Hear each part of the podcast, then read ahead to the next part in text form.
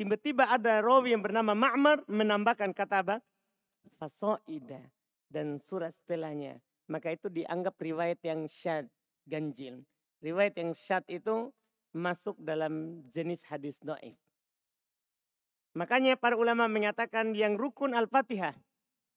Adapun kata fasoida menunjukkan sunnahnya membaca. Bukan menunjukkan apa?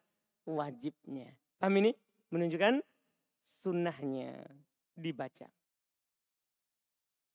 Ini yang disebutkan.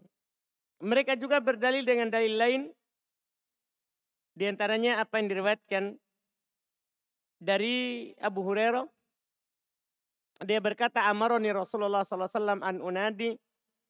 Rasulullah SAW memerintahkanku supaya menyerukan annahu la salata illa bi Fatihatil Kitab famazada. Lihat. Bahasanya tidak ada solat kecuali dengan membaca Al-Fatihah famazada dan selebihnya. Jadi dan tambahannya. Paham ini? Dibilang Al-Fatihah dan tambahannya. Maksudnya setelah Al-Fatihah.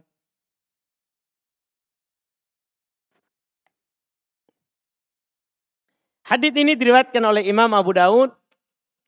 Tapi dalam sanatnya terdapat rawi yang bernama Ja'far Ibnu Maimun. Dan dia adalah rawi yang lemah. Bahkan hadis ini dianggap mungkar, palsu. Ya, oleh Al-Uqaili sebagaimana dalam kitab Ad-Du'afa. Perlu kita pahami Al-Uqaili ini imam hadis yang bermudahan mensohikan hadis. Tapi bersamaan dengan itu dia tidak sohikan ini hadis. Maka kata ulama mustalah hadis, kalau ada imam hadis yang bermudahan, kemudian dia mendoifkan sebuah hadis, maka pasti doif betul. Karena namanya bermudahan pasti dia akan mensohikannya walaupun alasannya sedikit. Tapi bersamaan dengan itu dia doibkan. Beda sebaliknya. Kalau ada imam hadith mutasyadid. Imam keras dalam menghukumi hadis. Ketika dia doibkan hadis. Belum tentu doib. Bisa saja karena syaratnya yang ketat. Bisa saja ini hadis so, sahih bisa dipakai. Tapi karena keras. Dia tidak menerima hadis walaupun ada pendukungnya. Misalnya. Tapi kalau dia sahihkan hadis doib. Pasti sahih. Paham kan? Pasti sahih. Karena dia keras. Dia keras. Dipahami ini? Ini sebaliknya yang bermudahan. Dia doibkan hadis.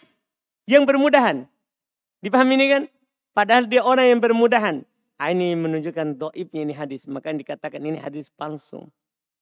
Hadis palsu. Iya. Demikian pula mereka berdalil dengan hadis-hadis lain. Bisa antum lihat di buku saya sebutkan empat dalil mereka ya dalam hal ini. Tapi semuanya tidak lepas dari kritikan. Dari kritikan. Makanya ada yang berpendapat kedua disunahkan membaca surat lain setelah membaca Al-Fatihah. Di dua rakaat pertama. Hukumnya sunnah. Bukan wajib. Artinya bukan berarti ditinggalkan. Sunnah dilakukan. Cuman kalau ditinggalkan tidak berdosa. Tapi bukan berarti ditinggalkan. Kan ini sun, Nah, iya. Ini adalah pendapat mayoritas ulama. Tadi hanya pendapat Abu Hanifah. Kalau ini mayoritas ulama madhab. Ya. Bahkan Al-Imam Ibn Hibban dan Al-Qurtubi menukil kesepakatan dalam hal ini. Saking tidak mereka melihat ada penyelisihan. Kecuali dari Abu Hanifah. Iya. Dalil mereka adalah apa yang diriwayatkan oleh Imam Al-Bukhari dan Imam Muslim dari Abu Qatadah radhiyallahu taala anhu beliau berkata anna Nabi sallallahu alaihi wasallam kana yaqra'u wal fil ulayain bi ummil kitab wa suratain wa fi raq'ati wa fi raq'atainil akhiraini al ukhrayaini bi ummil kitab ini kan penukilan perbuatan Nabi. Katanya bahasanya Nabi SAW membaca di sholat duhur di dua rakaat pertama dengan umul kitab dan dua surat setelah Al-Fatihah. Dan di rakaat terakhir, di dua rakaat terakhir hanya dengan umul kitab. Ini kan penukilan apa perbuatan Nabi. Tidak ada perintah. Ini Bukhari Muslim. Demikian pula hadis yang lain di situ saya juga sebutkan hadis yang kedua. Maka pendapat yang kuat dilihat daripada dalil yang dibawakan oleh pendapat di atas, maka tentunya jelas bagi kita bahwa pendapat mayoritas itu tentunya lebih kuat, tidak diragukan. Karena pendapat pertama yang mengatakan wajib itu dalilnya tidak pernah lepas dari kritikan. Sementara pendapat kedua itu tidak diragukan sahih hadisnya. Adapun surat-surat yang dibaca oleh Nabi setelah membaca surah Al-Fatihah. Saya katakan di awal di halaman 132, surah-surah mana pun ayat-ayat Al-Quran yang dibaca oleh Nabi, ya, eh, surah-surah maupun ayat-ayat Quran yang dibaca oleh Nabi berbeda-beda di setiap solat yang beliau lakukan. Di yang beliau lakukan. Sebagai penjelasan terkait perbedaan tersebut dipaparkan pada sebuah hadis dari Sulaiman ibn Yasar dari Abu Hurairah yang diriwayatkan oleh Imam Ahmad, Nasai dan selainnya disahihkan oleh Syekh Albani. Dari Abu Hurairah radhiyallahu taala anhu beliau berkata, "Ma ra'aitu rajulan asbaha salatan bi Rasulillah min fulan." Saya tidak pernah melihat seorang yang solatnya serupa dengan solatnya Rasulullah SAW daripada si fulan. Li imamin kana bil Madinah. Itu untuk imam yang beradia beliau berkata seperti itu untuk imam yang di Madinah. Qala Sulaiman ibn Yasar berkata Sulaiman ibn Yasar fasallaitu khulfah. Maka saya pun solat di belakangnya. Makanya yutilu fil ulayain maka adalah dia panjang di dua rakaat pertama minat duhur dari sholat duhur wa yukhafif al ukroyain ringan pada dua rakaat terakhir. Wa yukhafif al asr dia meringankan asar. Sholat asar tidak lebih panjang daripada sholat duhur. Wa yakra'u fil ulayaini minal maghrib bi kisaril mufassal. Nabi salat dia membaca di sholat maghrib dengan kisar mufassal dengan surat-surat kisar mufassal dan membaca di dua rakaat pertama dari surat Isya min wasatil mufassal dari pertengahan dari surat mufassal. Wa fil goda dan membaca di solat subuh bitiwal al mufassal dengan ayat-ayat surah-surah yang tiwal panjang dari mufassal. Dilihat dari penukilan di sini, itu surah apa pun yang kita baca tidak ada masalah. Karena di sini tidak di sebutkan nama suratnya. Cuma disebutkan bahwa Nabi SAW ketika dalam sholat lima waktu itu tidak keluar dari surah-surah mufassal. Tidak keluar dari surah-surat mufassal. Surah mufassal itu dari Qaf sampai An-Nas. Itu namanya surah mufassal. Ada juga mengatakan dari Hujurat sampai An-Nas. Dia terbagi tiga. Mufassal itu terbagi tiga. Namanya surah mufassal karena banyak pemisahnya. Banyak basmalanya. Itu namanya surat mufassal. Karena banyak pemisahnya. Paham kan? Pemisahnya maksudnya basmalah. Sering sekali kita dapat Bismillahirrahmanirrahim. Satu lembar, bahkan satu halaman, setengah halaman, sudah dapat apa? Bismillah.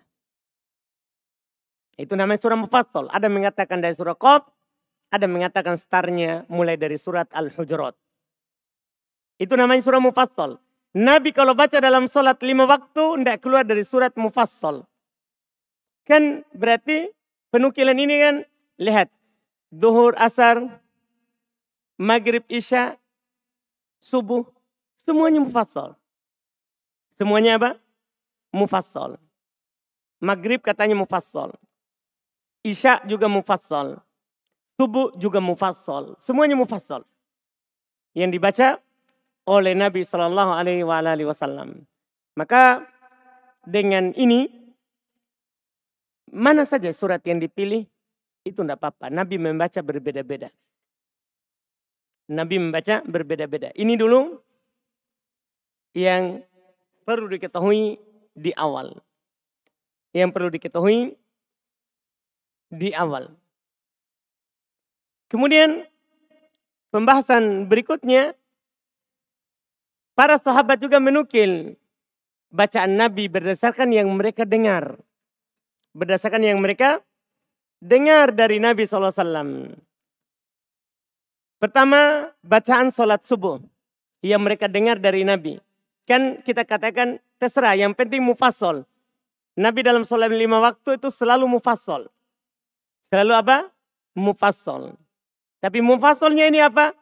Umum. Karena hadis tadi umum. Setelah itu dirinci untuk sebagian kejadian. Seperti sholat subuh. Iya. Sholat subuh. Di halaman 135. Nabi membaca surat Al-Waqi'ah. Ida waqa'atil waqi'ah. Surah Al-Waqi'ah dari surah Mufassal termasuk apa? Kisor, tiwal atau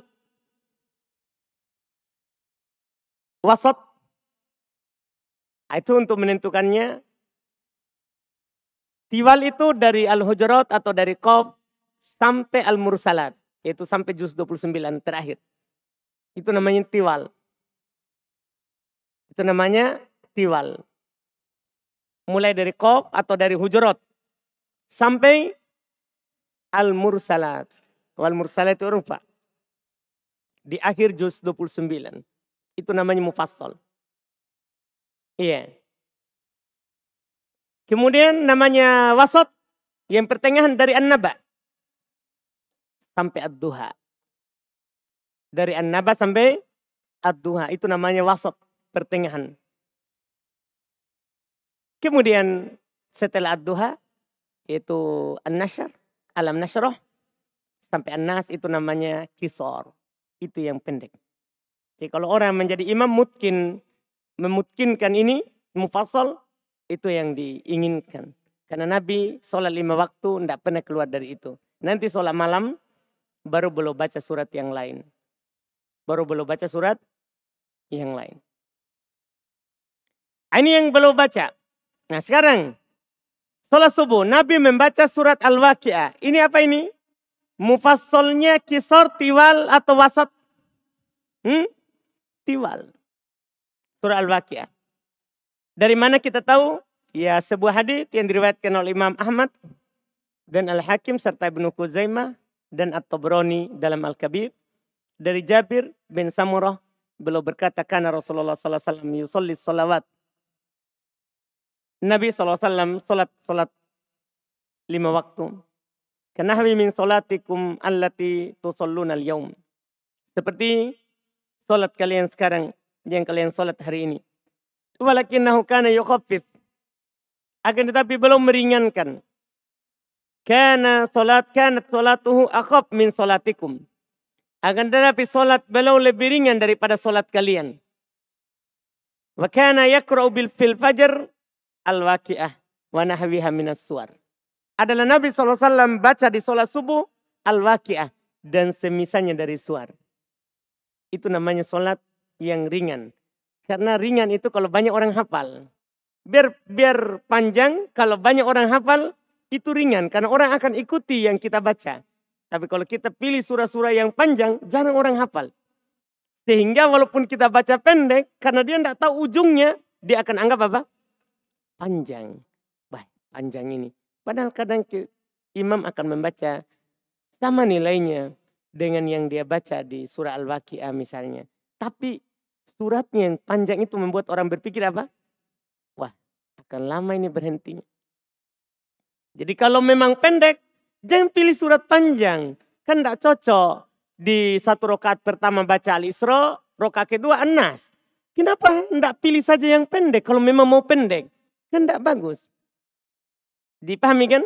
Kan tidak cocok. Kalau memang surah Al-Isra lanjut saja. Setelahnya sambung ayat surah Al-Isra. Kan tidak enak. Al-Isra sambung Al-Ikhlas. Al-Kahfi sambung Al-Ikhlas. Kan tidak cocok. Ceritanya tidak nyambung. Belum lagi potongannya tidak di tidak sesuai kisahnya. Tidak cocok dengan kisah yang disebutkan. Belum habis hukumnya dia sudah putus. Terus rokat kedua Dia tidak lanjut itu, kan tidak bagus. Kalau memang mau pendek, yang pendek saja. Apalagi Nabi sholat lima waktu tidak keluar. Ah, ini dianggap pendek. Dianggap ringan. Kenapa? Banyak orang menghafal surah-surah pendek. Dipahami ini? Banyak orang menghafalnya. Sehingga orang di belakang mengikuti yang dia baca.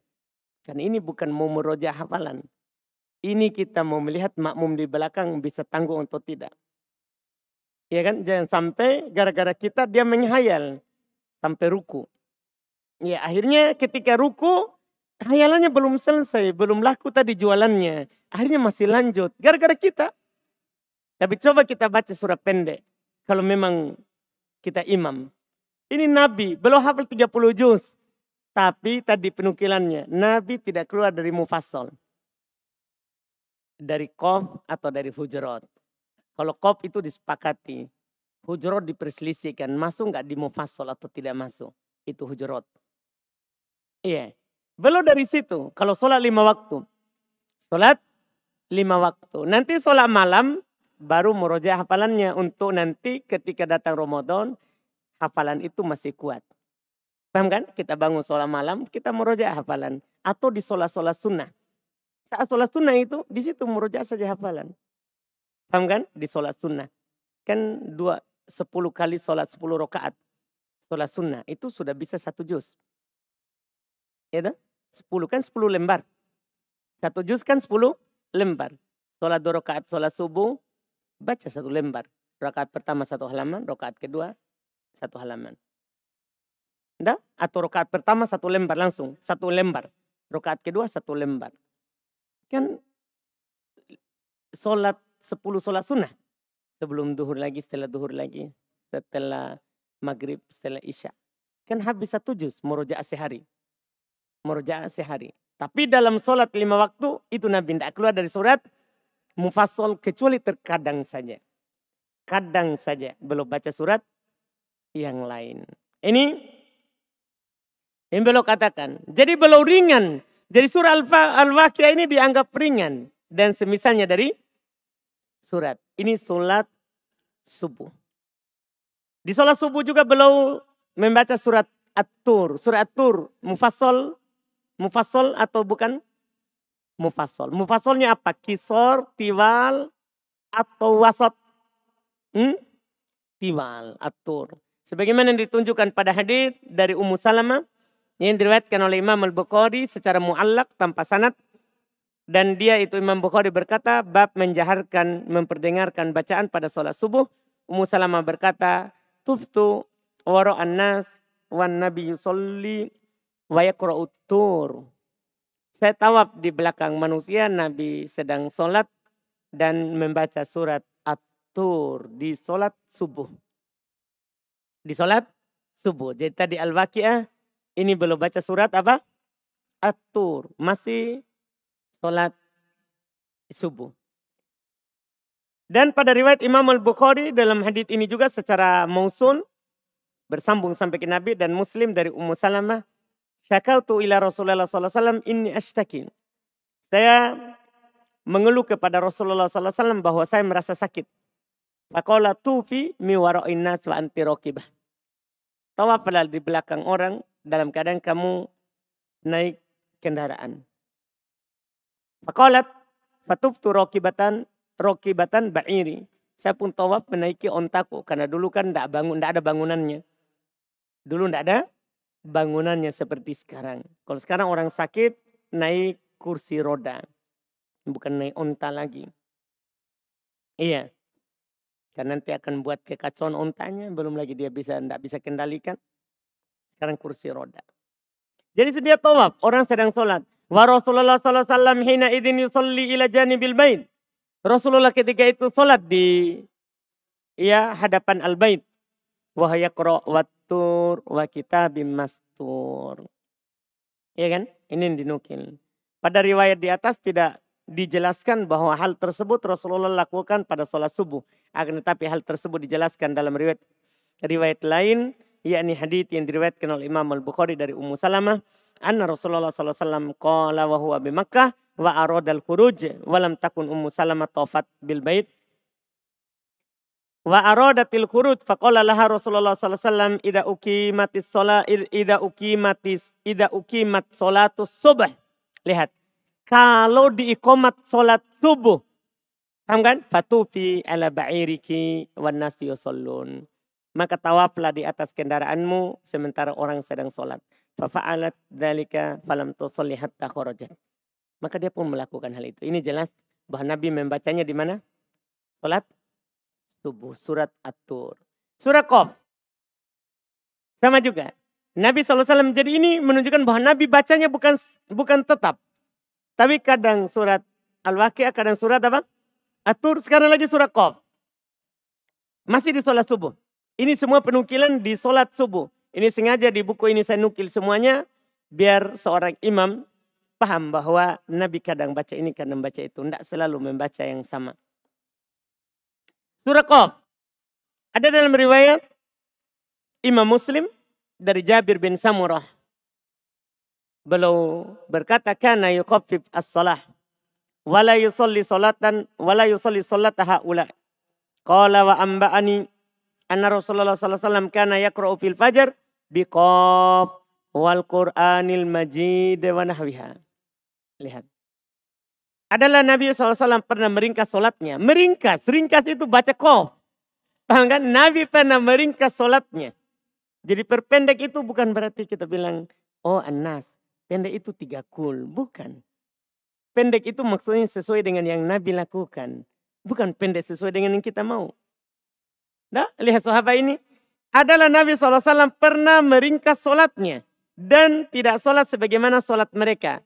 Dia simak berkata, ia juga mengabarkanku bahwasanya Rasulullah pernah membaca pada sholat subuh dengan surat Qaf. Dengan surat Qaf dan yang semisalnya dari surat surat Qaf. Jadi Qaf dan semisal yang sama jumlahnya. Iya. Nabi juga pernah membaca surat At-Takwir. Apa itu surat At-Takwir? Ida syamsuku wirat. Ini juga. Jadi tidak harus itu yang panjang-panjang juga. Nabi pernah membaca surat apa? At-Takwir di sholat subuh. Semua ini masih di sholat subuh. Masih sholat subuh. Jadi Nabi tidak selamanya kop, tidak selamanya al-waqi'ah. Tidak selamanya apa? Atur. Tapi kalau ganti-ganti. Itu juga bagus. Membuat di belakang ya dia ada khusyuknya dia mengikuti imam. Tidak itu-itu terus. Tidak, itu-itu terus. Belum pernah baca surah At-Takwir. At-Takwir ini apa? Tiwal, wasot, atau kisor. Hmm? Wasot. Jadi tidak selamanya itu tiwal mufassol. Tapi kadang wasot mufassol. Di sholat subuh. Di sholat apa? Subuh. Nah ini ada hadis di Sahihkan oleh Syalbani rahimahullah ta'ala dari Amr ibn Harith. Baru berkata, Sami itu Nabi SAW ya yakra'u fil fajr saya mendengar Nabi SAW membaca di sholat fajar. Ida syamsuku wirat. Paham kan? Dalam riwayat Imam Muslim dan Al-Bayhaqi disebutkan dengan lafad annahu sami'an Nabi SAW yakra'u fil fajar wallayli ida as as. Ya bisa saja dibaca dua itu rokaat pertama dan rokaat kedua. Kan ada dua riwayat. Ada mengatakan atau bisa saja di subuh ini belum membaca ida syamsuk ida, ida syamsuku wirat di sholat subuh berikutnya dia dengar lagi walaili ida as as walaili ida as as ini apa? Sama kan ida samsuku wiro. Cuman bisa saja Nabi membagi dua. Paham kan? Surat itu bisa saja langsung cuman beda penukilan. Satunya ida syamsuku wirot, satunya apa? Hmm? Walaili ida as as yaitu rokaat pertama dari ayat satu, rokaat kedua dari ayat ke-17. Paham ini? Ini kan sama-sama surat apa? At-Takwir yang disebutkan. Surat Al-Zalzalah. Masya Allah. Nabi juga pernah membaca surat Az-Zalzalah di sholat subuh. Ini menunjukkan apa? Bahwa bacaan di sholat subuh juga apa? Bisa sholat, surat apa? Dari mufassol. Yang jelas Nabi kan tidak keluar dari mufassol. Masih di sholat subuh ini. Tapi kadang tiwal, kadang kisor tadi sudah. Eh, wasat. Ini sekarang apa? Zalzalah. Tiwal, wasat, kisor. Hmm? Kisor. Dipahami ini? Jadi intinya gini, yang dikabarkan di awal itu antum pegang. Nabi selalu membaca Al-Mufassal. Dipahami ini? Nabi selalu membaca apa? Al-Mufassal. Terus Mufassalnya yang mana? Kadang tiwal, kadang wasat, kadang hmm, kisor. Nah, sekarang kisor. Kisor. Surat Az-Zalzalah. Hadis riwayat Imam Abu Dawud, Al-Baihaqi, disahihkan oleh Syekh Albani di situ di buku. Saya jelaskan ya, disahihkan oleh Syekh Albani supaya kita tahu bahwa ini sahih. Dari sahabat ya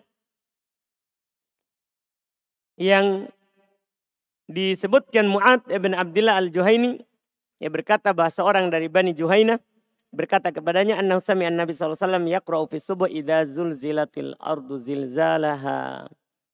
Paham kan?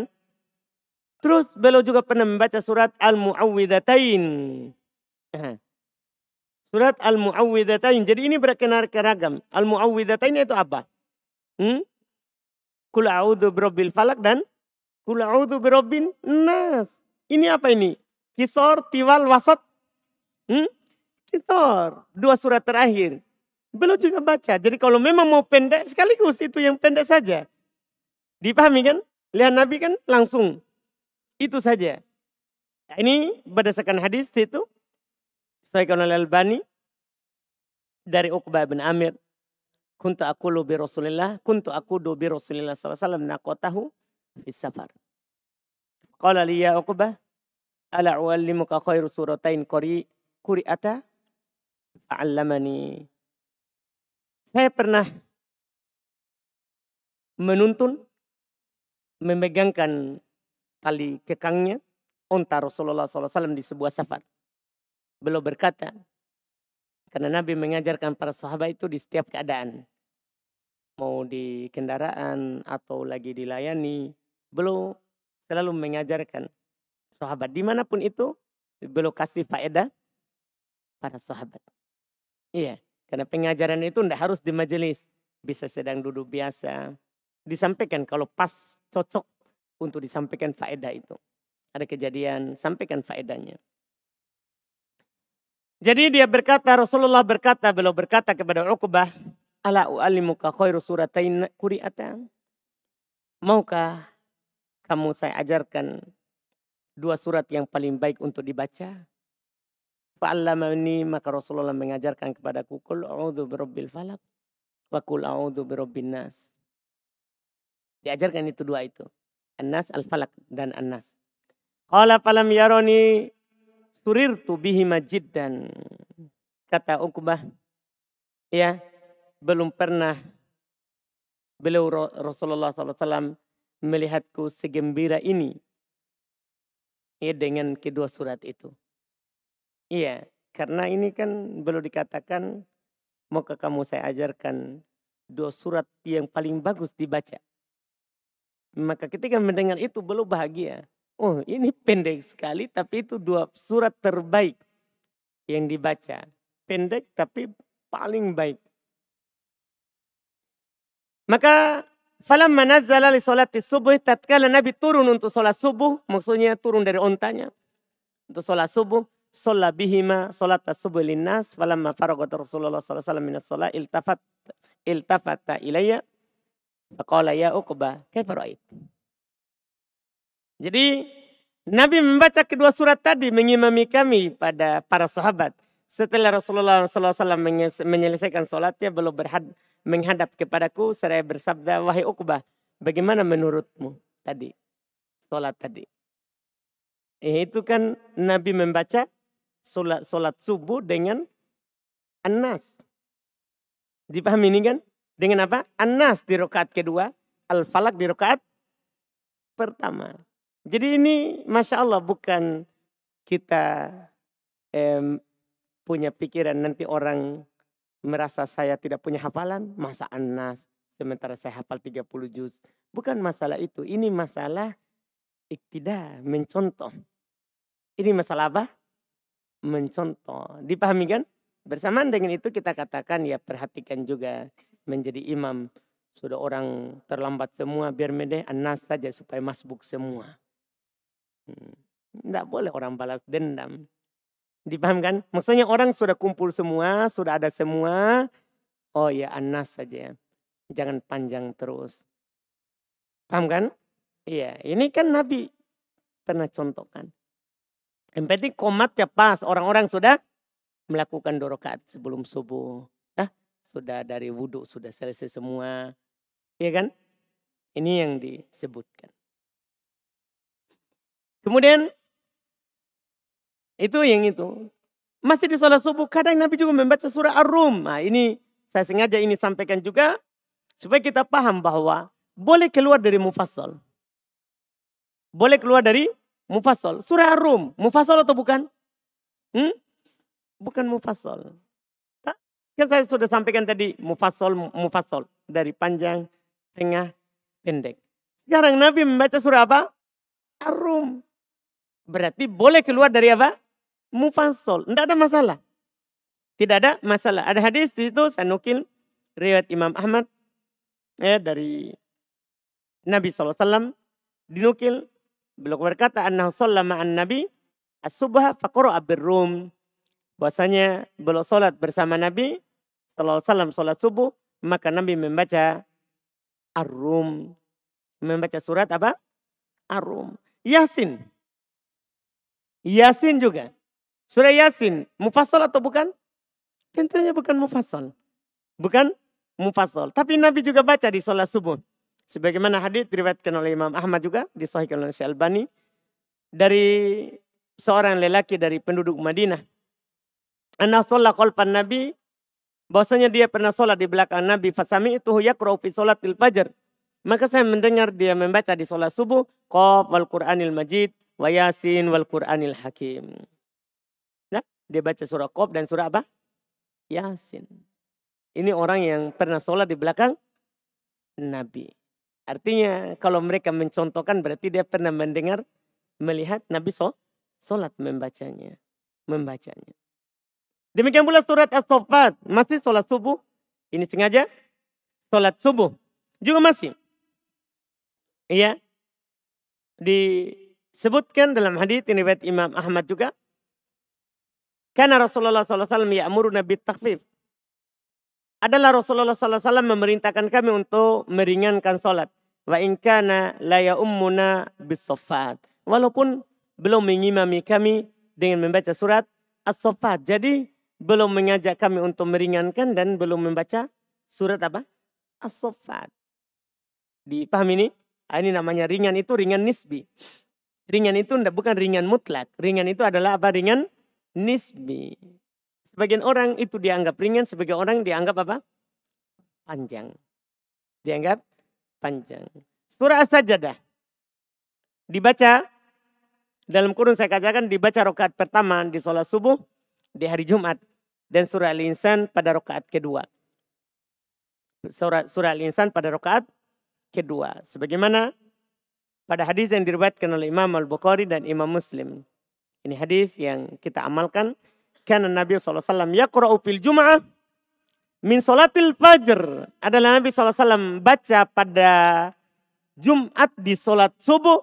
Alif la mim tanzil as-sajadah. Dan hal ata alal insan hin, hinum minad dahri. Dipahamkan? Ini solat subuh Jumat. Sunnah baca dua surat ini. Cuma ada faedah di situ juga anak kasih antum supaya tidak terlalu tegang dengan ini. Faedah bacaan surat sajadah pada sholat subuh di hari Jumat. Apakah disunahkan untuk sujud tilawah? Ini juga disinggung. Apakah disunahkan untuk sujud tilawah? Terdapat pembahasan penting terkait bacaan pada sholat subuh di hari Jumat ini. Yakni pada suatu hadis yang diriwayatkan oleh Ali bin Abi Thalib dia berkata Nabi SAW sajada fi salati subuh fi tanzil as-sajadah. Bah Nabi sallallahu alaihi sujud di salat subuh di tanzil as-sajadah. Ini dari Ali bin Abi Thalib. Al-Haytami berkata tentang hadis ini atau Beroni meriwayatkan hadis tersebut dalam kitab Al-Ausat dan As-Sogir. Padanya terdapat rawi yang bernama Al-Harith. Al-Harith dan dia adalah perawi yang doib, lemah. Sehingga penukilan Nabi sujud di surat As-Sajadah, penukilannya hadisnya doib. Al-Hafidh dan Mahajar berkata, saya tidak mendapati pada satu pun dari jalur jalur periwayatan hadis yang semisal tersebut yang menyatakan bahwasanya Nabi SAW melakukan sujud ketika membaca surat Tanzil, itu surat sajadah pada keadaan sholat subuh di hari Jumat ini. Kecuali pada kitab ya As-Syariah karya Ibn Abi Daud melalui jalur periwayatan lain dari Sa'id Ibn Jubair dari Ibn Abbas ia berkata godaitu ala Nabi sallallahu alaihi wasallam yaumal jum'ah fi salatil fajar faqra'a suratan fiha sajada fasajada. Artinya dalam Bukhari Muslim sebenarnya Nabi membaca surah Al-Insan dan As-Sajadah. Tapi penukilan sujudnya tidak ada. Penukilan sujudnya apa? Tidak ada. Tapi di sini dinukil. Tapi pada sanatnya terdapat rawi yang perlu ditinjau kembali statusnya. Al-Hafidh kemudian membawakan hadis Ali di atas Seraya berkata lagi, pada sanatnya terdapat dua doif. Dua kelemahan. Bisa antum, ada catatan di bawah bisa dilihat di mana beliau berkomentar. Syekh Albani berkata hadis tersebut adalah hadis adalah dalam kitab al al majmu as sogir halaman sekian dari jalur Laid ibn Abi Sulaim dari Amr ibn Murrah dari Al Harith dari Ali Laid Al Harith Laid dan Al Harith ini dua perawi yang doib. Inilah dibilang tadi terdapat dua kelemahan. Inilah kelemahannya. Laid dan Al Harith sehingga hadisnya doib. Bahkan dalam Azad Imam Ibn Qayyim berkata, Nabi membaca kedua surat ini dikarenakan keduanya mengandung penyebutan tentang awal mula penciptaan dan hari akhirat. Penciptaan Adam, surga, neraka, demikian pula sesuatu yang telah terjadi pada hari Jumat. Oleh karena itu, belum membacanya pada sholat subuh di hari Jumat sebagai renungan bagi umat Islam akan kejadian-kejadian dari hari tersebut. Belum sebelumnya mengatakan dan belum membaca kedua surat tersebut sempurna hingga akhir surat. Ini perlu diingatkan. Syekh Albani ingatkan, kan di sana ada orang hanya membaca surah sajadah saja.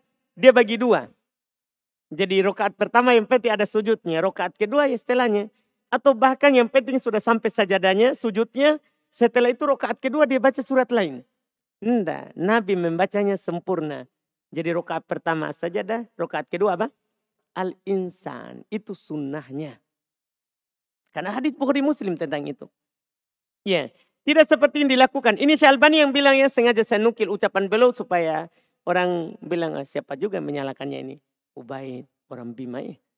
Hmm, ya, ini penukilan semuanya. Jadi buku ini isinya cuma penukilan dan bisa dicek kembali di mana itu dinukil. Sengaja dibawa catatan kakinya, dinukil buku apa, halaman berapa, jilid berapa. Supaya orang bisa melihat kembali di mana itu diambil.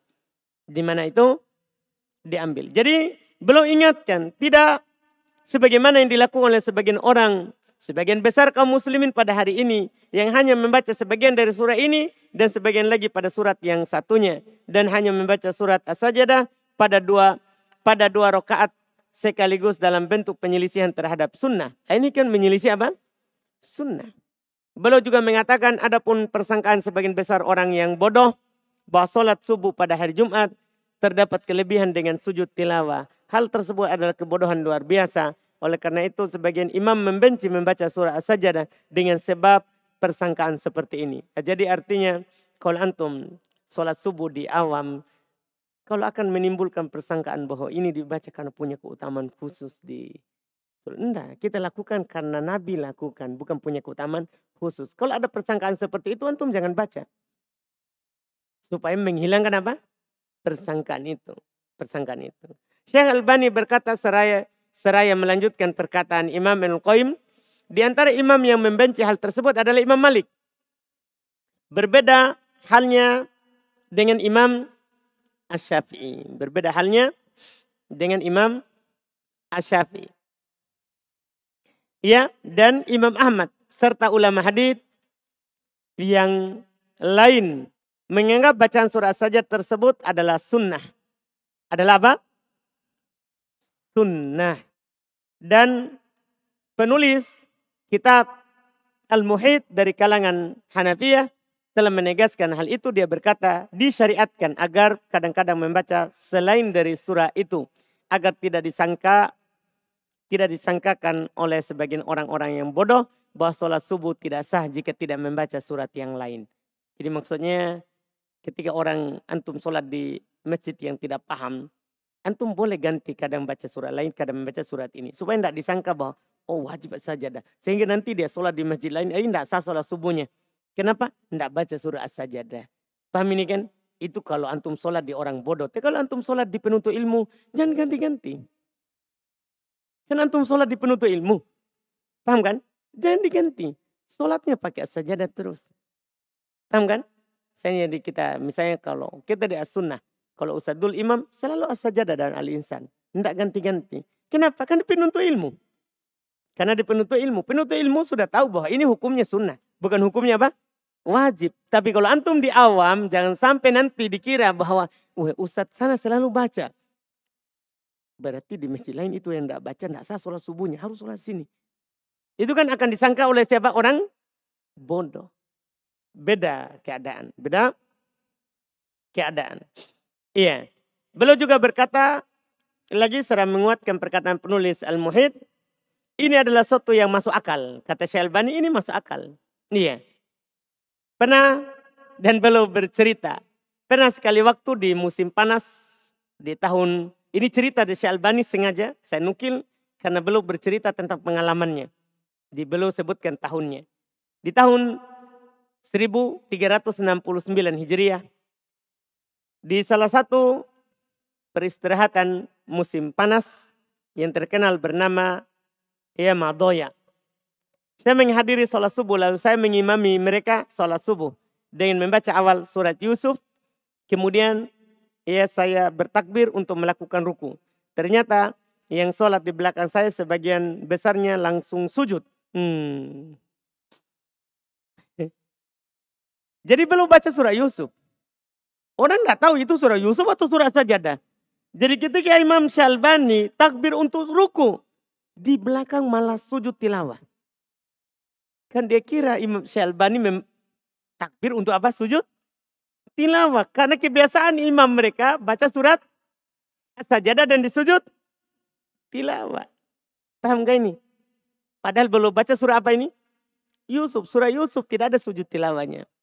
Surah Yusuf tidak ada sujud tilawahnya. Tapi orang di belakang, orang bodoh ini.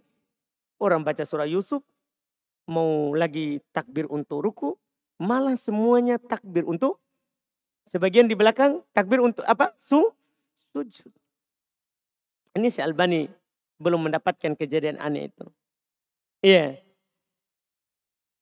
Karena mereka lalai dari surat yang dibacakan kepada mereka. Layaknya mereka ini orang-orang asing. Semua karena kebiasaan sujud tilawah. Ini karena kebiasaan. Sujud tilawah yang tidak benar pada sholat subuh di hari Jumat. Yang telah mendarah daging pada diri mereka. Jadi ini yang mereka lakukan. Walaupun ya para ulama mayoritas mengatakan sunnah sujud tilawah. Ketika kita membaca surat as-sajadah. Cuma masalahnya sekarang saya menceritakan ini karena kebiasaan yang tidak bagus. Jadi imam-imam sebelumnya kalau sholat di situ selalu kalau subuh baca surat apa? Subuh Jumat baca surat apa? As-sajadah. Sehingga orang bodoh yang sudah biasa mereka dibacakan surat lain dia kira apa? Saja karena kebiasaan. Dipahami ini? Makanya di awam sebaiknya diganti-ganti. Sebaiknya diganti-ganti. Kalau masalah sujudnya, Syekh Albani berpendapat tidak sujud. Ini menyelisih mayoritas. Kalau mayoritas berpendapat sujud. Dan hukumnya sunnah. Mayoritas berpendapat apa? Sujud. Antum kalau imam di awam baca surat ini, antum sujud. Dan itu pendapat mayoritas. Itu adalah pendapat apa? Mayoritas. Cuman yang perlu diingat, tidak harus surat as-sajadah. Boleh diganti dengan surat yang lain. Supaya orang tidak sangka itu adalah wajib. Ini bacaan-bacaan di sholat subuh. Setelah itu kita akan masuk di sholat duhur. Ya, kita ambil di pertemuan akan datang insya Allah.